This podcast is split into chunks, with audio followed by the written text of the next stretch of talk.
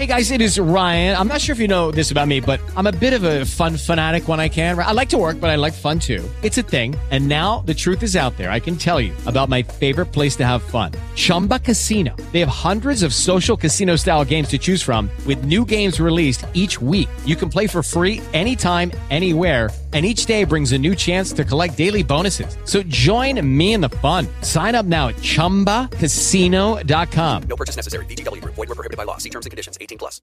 With Lucky Land slots, you can get lucky just about anywhere. Dearly beloved, we are gathered here today to... Has anyone seen the bride and groom? Sorry, sorry, we're here. We were getting lucky in the limo and we lost track of time. No, Lucky Land Casino. With cash prizes that add up quicker than a guest registry in that case, I pronounce you lucky. Play for free at LuckyLandSlots.com. Daily bonuses are waiting. No purchase necessary. Void were prohibited by law. 18 plus. Terms and conditions apply. See website for details. Is Nelson Olmsted. Sleep no more.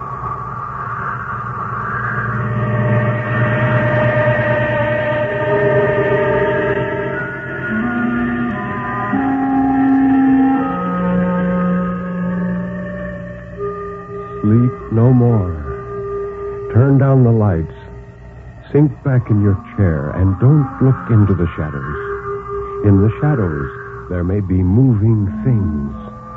Tonight, it may be you will sleep no more.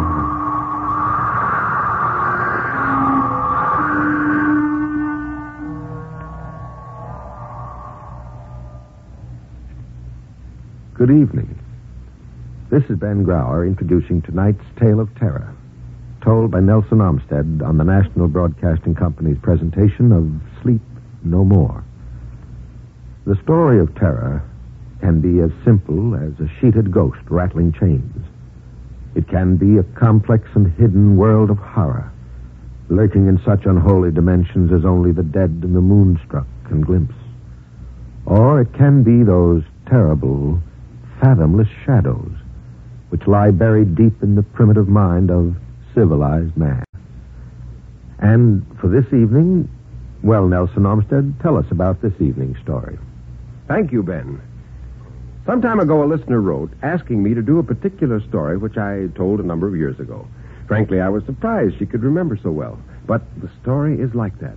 I have never been able to forget it myself. And I'd like to tell it to you again tonight as our first offering.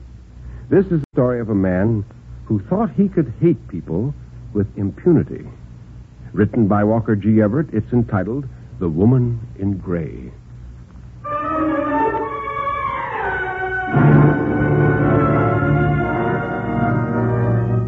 Bill was at a dinner party at the Carters when the subject first came up, a dinner to which he would never have gone if he could have thought of a single plausible excuse.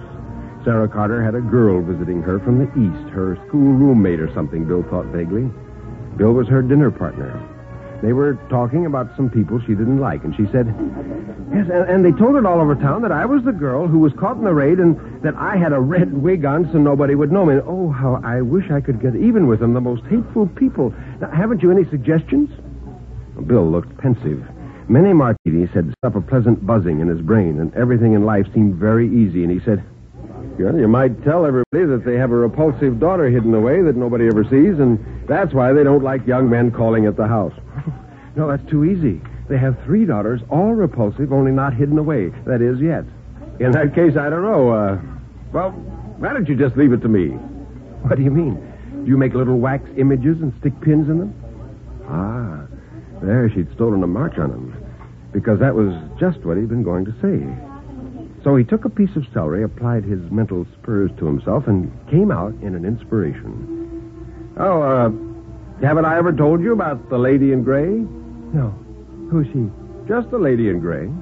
Well, where is she? Right here beside me now. Where? Oh, you can't see her. I'm the only one who can see her, but she's right here by me all the time. I've known her for years. Goodness gracious. Aren't you scared? Doesn't she uh, haunt you? Oh, no. She likes me. That's why she stays here. Isn't it, lady? He turned and nodded to the imaginary figure beside him. Well, of course, she's very modest and goes out of the room when I'm undressed, but all the rest of the time she's here. Even her face is gray. Well, Doesn't she do anything at all? Certainly. She gets after people I don't like. How terrible. Well, uh, sick her on the quarries in Hartford, Connecticut, then, and tell her to do her worst. I will. Right now. Do you hear that, Lady in Gray? Hartford, Connecticut. Uh, quarry's the name. The third house from the corner on the left. I don't want any mistake. Oh, she never makes a mistake, said Bill. He was rather pleased with his little joke as he finished the last of his martini.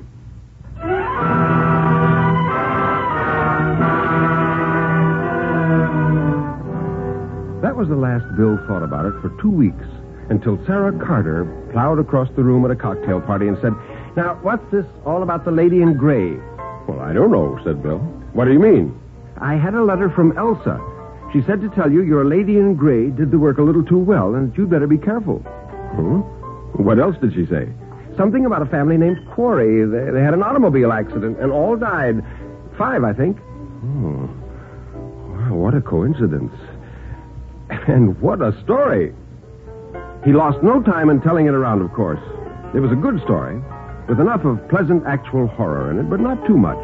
The quarries remaining mythical, so that it was worth a chill and a laugh any place.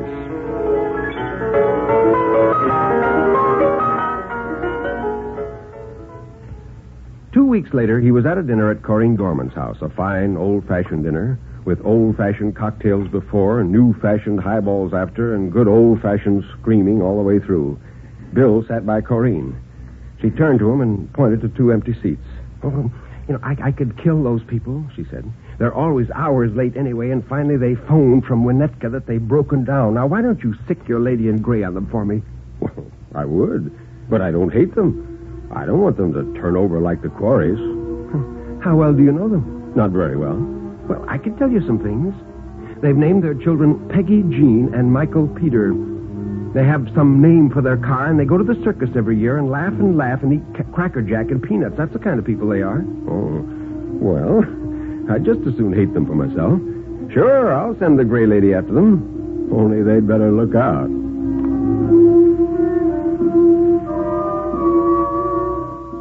That was the last they thought about it until the dinner was nearly over and Corinne was called to the telephone. She came back white. It was they, she whispered. Terrible accident. A taxi hit them. Uh, don't tell anybody for a minute. Oh. Were they badly hurt? Yes. He uh, wondered suddenly if he ought to say anything about the absurd conversation regarding the lady in gray. He decided not. Two coincidences were just a little too much. Yet he knew there was nothing in it. Hadn't he made her up out of a clear sky just to amuse a guest of Sarah Carter? But just the same, he felt it would be a little smart alecky to allude to it. However, Corinne soon saved him the trouble, and she said, Never mention that gray woman again. Never, never. Oh. Well, that didn't have anything to do with it. You know that. Yes. But it's a little too strange, that's all. As if Santa Claus should suddenly come down the chimney.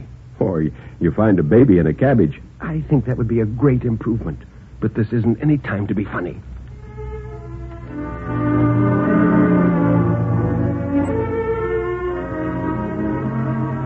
The story leaked out, and Bill's Lady in Gray became even more famous. It's the funniest thing, people said. Somebody ought to send it into the New Yorker. And you know, Bill is such a scream about it. He's afraid to hate anybody now, he says, for fear she'll get after them. And he's going to rent her out to the government if we ever get into a war. But Bill didn't think he was funny. He thought this, while not exactly playing with fire, was at least in bad taste.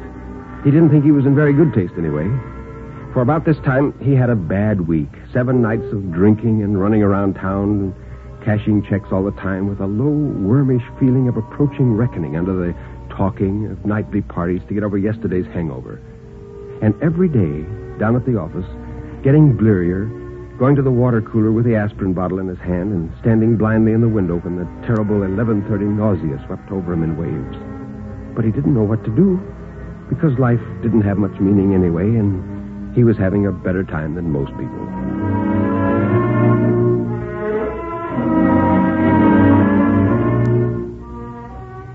One warm night, it was the next Monday, he sat in his room alone. The window was open on blackness. The curtains were limp. His electric fan turned its flat face wearily from side to side, stirring up an ineffectual commotion in the air. The phone rang. It was the doorman who said, Mr. Jacobson to see you. Tell him to come up. What could he want? Jacobson from the office, unctuous and self righteous. Why, I hardly knew the man. The doorbell buzzed. Come in. Good evening. Good evening. Jacobson came in and sat down. Well, warm, isn't it? Yeah, terribly. You uh, probably wonder why I'm here. Jacobson's mouse like eyes took in the empty highball glass, the bowl of melted ice. Well, uh, yes, I do. Uh, you want a drink? No, thanks. no, I never touch it. Oh, okay. Now, what I uh, wanted to see you about is this. Uh, you know, uh, Mr. Selfridge uh, asked me to have a little talk with you, you know, a friendly chat, merely, uh, between friends. Yes. It's about your work. a word to the wise, as it were.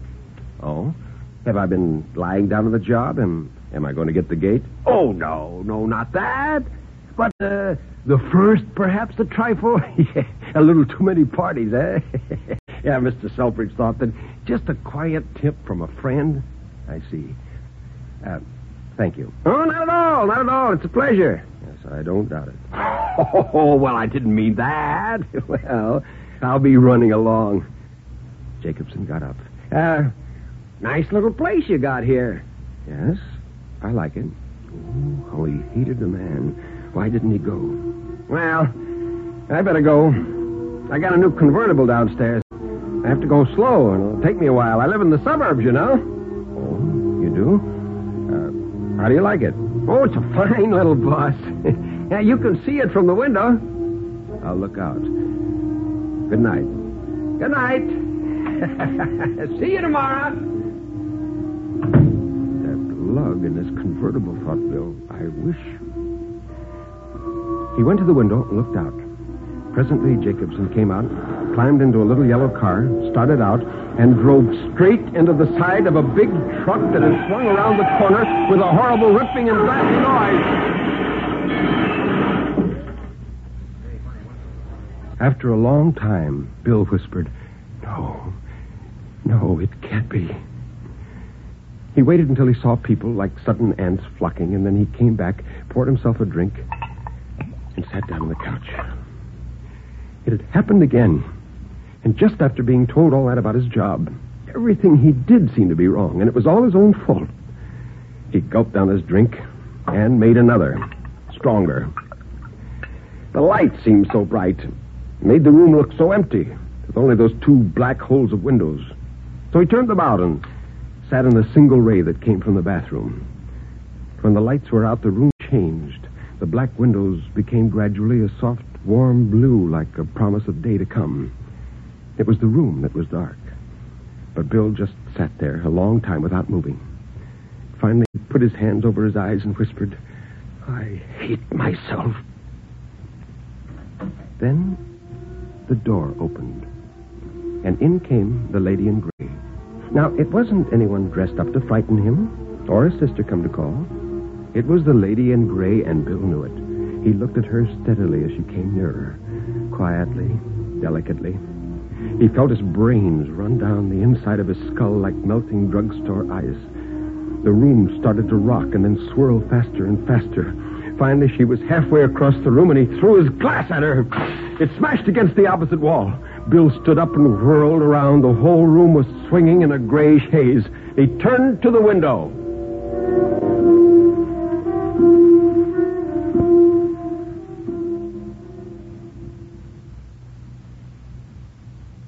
They found him the next morning on the second floor fire escape, one of those horizontal ones with a weight on the end.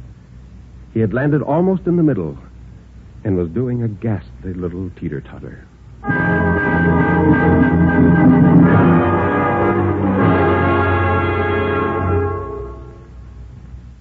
Ghastly little story, too, Nelson Olmsted. I can understand now why your listener was never able to forget the woman in gray. But what is your second story tonight? It's a story by Algernon Blackwood, Ben, a name in modern short story literature that is synonymous with a particularly frightening kind of narrative. Blackwood writes with a weird sincerity about the spirit world and the supernatural. This tale we're about to hear is a masterful one about a man who suddenly finds himself irrevocably involved in a crime of which he is innocent. It's a story of suspense called A Suspicious Gift. Blake had been in very low water for months, almost underwater part of the time, due to circumstances which he was fond of saying were no fault of his own. And as he sat writing in his room on the third floor back of a New York boarding house, part of his mind was busily occupied in wondering when his luck was going to turn again. In the daytime, he was a reporter on an evening newspaper of sensational and lying habits. His work was chiefly in the police courts, and in his spare hours at night, when not too tired or too hungry, he wrote sketches and stories for the magazines that very rarely saw the light of day. On this particular evening, Blake sat scribbling by the only window that wasn't cracked.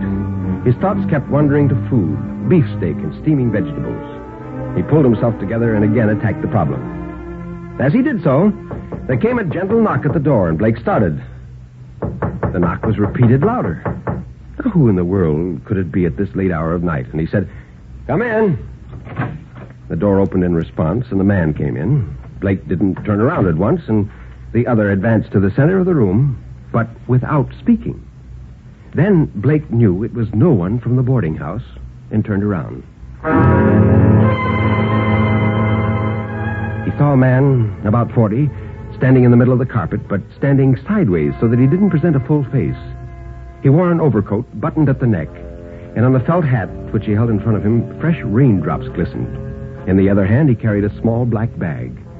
Blake gave him a good look and came to the conclusion that he might be a secretary or a chief clerk or a confidential man of sorts. There was something singular about this man, something far of the common, though for the life of him, Blake couldn't say what it was. The fellow was out of the ordinary and in some very undesirable manner. He spoke in a quiet, respectful voice. Are you Mr. Blake? I am. Mr. Arthur Blake? Yes? Mr. Arthur Herbert Blake? Well, that's my full name. Uh, won't you sit down, please? The man advanced with a curious sideways motion like a crab and took a seat on the edge of the sofa. He put his hat on the floor at his feet, but still kept the bag in his hand. I come to you from a friend who wishes you well. A friend of mine? Just so. A friend of yours. A man or a woman? That I cannot tell you. You can't tell me? I cannot tell you the name.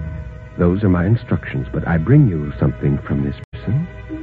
I am to give it to you, to take a receipt for it, and then to go away without answering any question.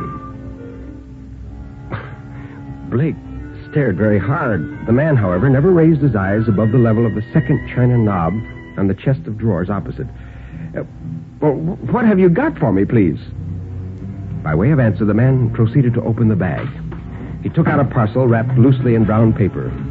When at last the string was off and the paper unfolded, there appeared a series of smaller packages inside.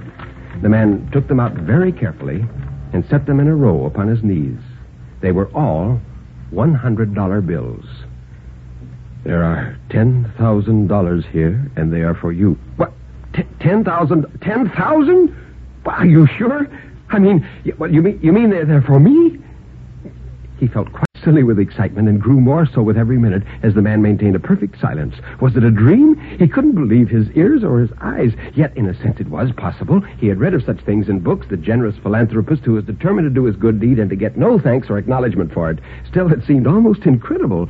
His troubles began to melt away like bubbles of sun. He thought of the landlady and the arrears of rent, of regular food and clean linen and books and music, of the chance of getting into some respectable business, of well, of as many things as it's possible to think of when excitement and surprise fling wide open the gates of the imagination.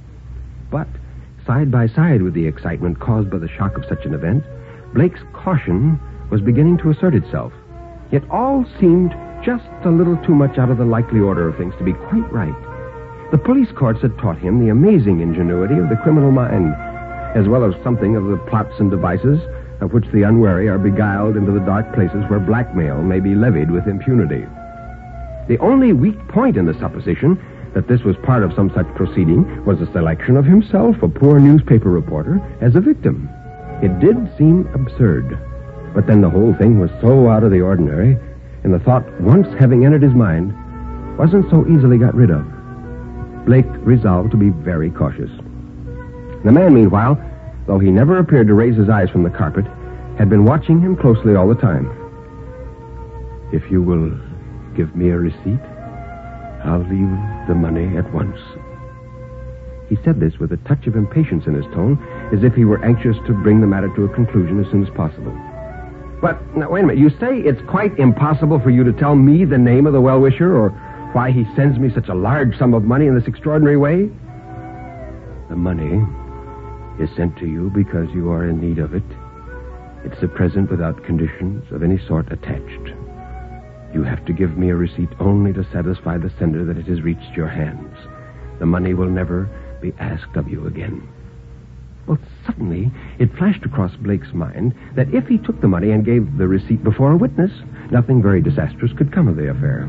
It would protect him against blackmail if this was, after all, a plot of some sort with blackmail in it. Or, in case the man were a madman or a criminal who was getting rid of a portion of his ill-gotten gains to divert suspicion, there was no great harm done and he could hold the money till it was claimed or advertised for in the newspapers. Uh, I'll take the money, he said. Although I must say it seems to me a very unusual transaction. And I'll give you such a receipt as I think proper under the circumstances. A proper receipt is all I want. I mean by that a receipt before a proper witness. Perfectly satisfactory. Only it must be dated and headed with your address here in the correct way. Well, Blake could see no possible objection to this, and he at once proceeded to obtain his witness. The person he had in mind was a Mr. Barkley, who occupied the room above his own, an old gentleman who had retired from business and who, the landlady said, was a miser and kept large sums secreted in his room. He was, at any rate, a perfectly respectable man and would make an admirable witness to a transaction of this sort. Blake made an apology and rose to get him, crossing the room in front of the sofa where the man sat in order to reach the door. As he did so, he saw for the first time the other side of the visitor's face, the side that had been always so carefully turned away from him. There was a broad smear of blood down the skin from the ear to the neck. It glistened in the gaslight. Blake never knew how he managed to smother the cry that sprang to his lips, but smother it he did. In a second, he was at the door, his knees trembling, his mind in a sudden and dreadful turmoil. His main object, so far as he could recollect afterwards, was to escape from the room as if he noticed nothing, so as not to arouse the other suspicions. The man's eyes were always on the carpet, and probably, Blake hoped, he had not noticed the consternation that must have been written plainly on his face. At any rate, he had uttered no cry. In another second, he would have been in the passage when suddenly he met a pair of wicked, staring eyes fixed intently and with a cunning smile upon his own. In the mirror, the visitor was calmly watching his every movement. He tore upstairs, his heart in his mouth. Barkley must come to his aid. This matter was serious, perhaps horribly serious. Taking the money or giving a receipt or having anything at all to do with it became an impossibility. Here was crime, he felt certain of it. He reached the next landing and began to hammer at the old miser's door as if his very life depended on it. He got no answer. He turned the handle and walked into the room, and to his immense relief, he saw the old man lying asleep in the bed. Blake opened the door to its widest to get more light, and then walked in quickly. Something clutched at his heart as he looked closer. He stumbled over a chair and found the matches. Calling upon Barkley the whole time to wake up and come downstairs with him, he blundered across the floor and lit the gas over the table. In the full glare, he saw the old man lying huddled up into a ghastly heap on the bed, his throat cut across from ear to ear. And all over the carpet lay new dollar bills, crisp and clean like those he had left downstairs, and strewn about in little heaps. For a moment, Blake stood stock still, bereft of all power of movement. The next, his courage returned, and he fled from the room and dashed downstairs. He reached the bottom and tore along the passage to his room, determined at any rate to seize the man and prevent his escape until help came. But when he got to the end of the little landing, he found that his door had been closed, and he seized the handle, fumbling with it in his violence. It, it felt slippery and kept turning under his fingers without opening the door, and fully half a minute passed before it yielded and let him in headlong. At first glance, he saw the room was empty and the man gone. Scattered upon the carpet lay a number of bills, and beside them, half hidden under the sofa where the man had sat, he saw a pair of gloves, thick leather gloves, and a butcher's knife. Even from the distance where he stood, the blood stains both were easily visible. Dazed and confused by the terrible discoveries of the last few minutes, Blake stood in the middle of the room, overwhelmed and unable to think or move. Unconsciously, he must have passed his hand over his forehead, for he noticed that the skin felt wet and sticky. His hand was covered with blood. And when he rushed in terror to the looking glass, he saw that there was a broad red smear across his face and forehead. Then he remembered the slippery handle of the door and knew that it had been carefully moistened. In an instant, the whole plot became clear as daylight, and he was so spellbound with horror that a sort of numbness came over him, and he came very near to fainting. At this moment, there came a loud knocking at his door. It was the police, and all Blake could do was to laugh foolishly to himself and wait till they were upon him. He couldn't move, speak. He stood face to face with the evidence of his horrid crime, his hands and his face smeared with the blood of his victim. And a voice, which he knew very well, said, Here it is. Third floor back. And the fellow caught red-handed. It was the man with the bag leading in the two policemen. Hardly knowing what he was doing in the fearful stress of conflicting emotions, he made a step forward. But before he had time to make a second one, the two policemen moved up to seize him.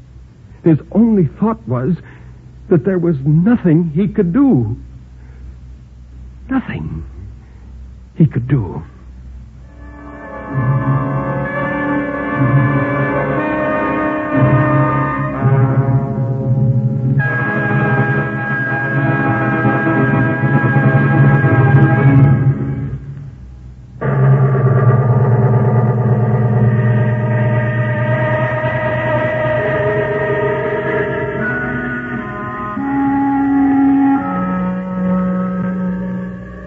You can turn up the lights now.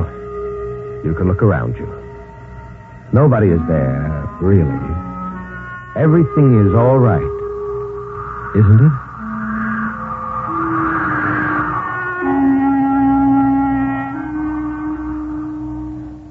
Thank you, Nelson Olmsted, for two exciting stories. The Woman in Gray by Walker G. Everett and The Suspicious Gift by Algernon Blackwood. Now, what about next week? Well, Ben, next week I plan to present two stories which I think you'll like very much. One is a narrative which has popped into my mind at the oddest and most unexpected moments. I've never been able to forget it. I've even tried to imagine what I would do under similar circumstances. It concerns a man who made a fantastic wager. He bet that for $2 million, he could spend 15 years in solitary confinement. Would you do it? Anton Chekhov writes a vivid story about the bet. Our second tale is by George Moore, entitled The Clerk's Quest. The human mind is universally enigmatic. Like fingerprints, no two form the same pattern, and no two run the same course of emotion. Because of our ignorance as to the operation of the human mind, great writers have been fascinated with the subject. George Moore's story is an example.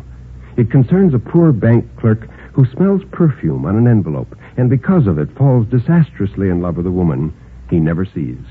Be with us next week. May I add just a word of thanks for your letters? We have been immensely pleased that so many of you have taken the time to write. Thank you for your interest.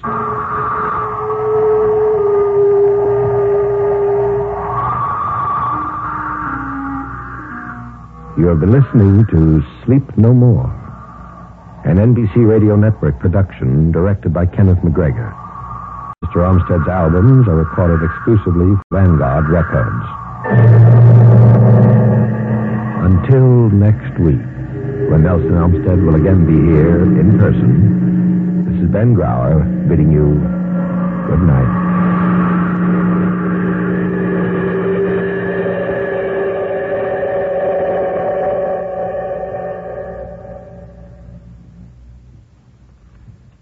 NBC takes you across the nation, around the world with news on the hour and the exciting hotline service. All day, every day, on most of these NBC radio stations.